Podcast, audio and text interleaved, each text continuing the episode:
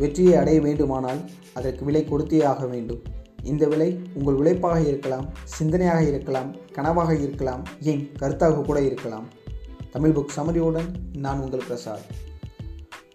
ஒரு மனிதன் அம்பானி என்ற மனிதன் ஆண்டியா மும்பைக்குள்ளே வந்துட்டு இப்போ இவ்வளோ பெரிய ஒரு ராஜ்யத்தை விட்டுட்டு போயிருக்காரு.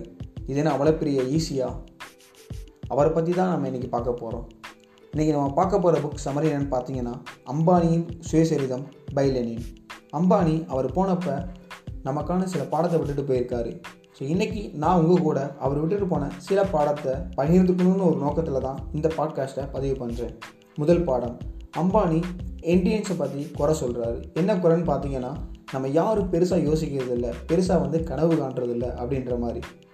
அவர் சொல்கிறது எப்போ நீங்கள் வந்து பெருசாக யோசிக்கிறீங்க பெருசாக கனவு காண்றீங்களோ அன்னைக்கு உங்கள் லட்சியத்தை நோக்கி நீங்கள் ஆரம்பிக்கிறீங்க அப்படின்ற மாதிரி சொல்லியிருக்காரு.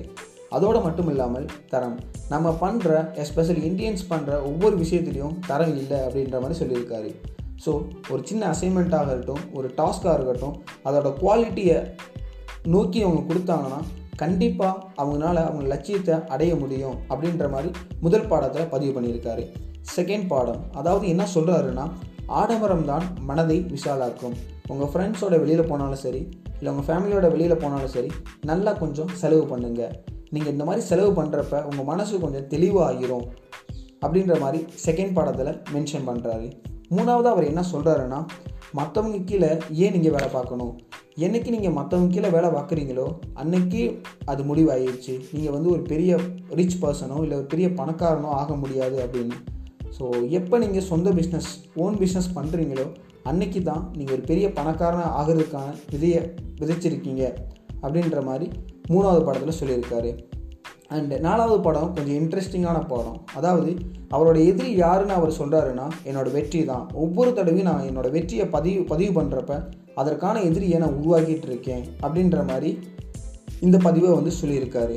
ஸோ நாமளும் ஒவ்வொரு தடவையும் நம்ம ஏதாவது அச்சீவ் பண்ணோம்னா நம்ம வந்து அதோட எதிரியை வந்து நம்ம உருவாக்கிட்டு தான் இருப்போம். ஸோ அதை நம்ம எதிரியை ஃபோக்கஸ் பண்ணாமல் அடுத்த வெற்றி அடுத்த வெற்றி அடுத்த வெற்றி அப்படின்ற ஒரு நோக்கி நம்ம ஓட ஆரம்பிக்கணும்.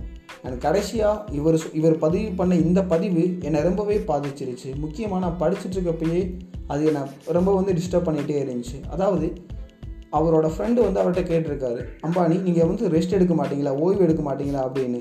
ஸோ அதுக்கு அம்பானி என்ன சொன்னாருன்னா நான் எதுக்கு ஓய்வு எடுக்கணும்? ஓய்வு எடுக்கிறது வந்து நான் என் கல்லரில் போய் எடுத்துக்கிறேன். அதற்கான நேரம் எனக்கு அப்போ இருக்குது ஸோ அதுவரை நான் ஓடிக்கிட்டே இருப்பேன். அப்படின்ற மாதிரி ரொம்ப அழகாக வந்து இந்த பதிவை வந்து சொல்லியிருக்காரு.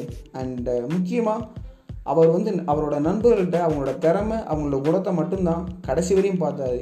இந்த என் நண்பன் வந்து பணம் வச்சுருக்கா? அந்த நண்பன் வந்து பணம் இல்லை அப்படின்ற ஒரு வேறுபாடு இல்லாமல் குணம் திறமை இருந்தால் அவங்க வந்து அவரோட பெஸ்ட்டு நான் பெஸ்ட்டு ஃப்ரெண்டு அப்படின்ற ஒரு கருத்தை தான் அவர் மைண்டில் எப்பயுமே வச்சுருக்காரு.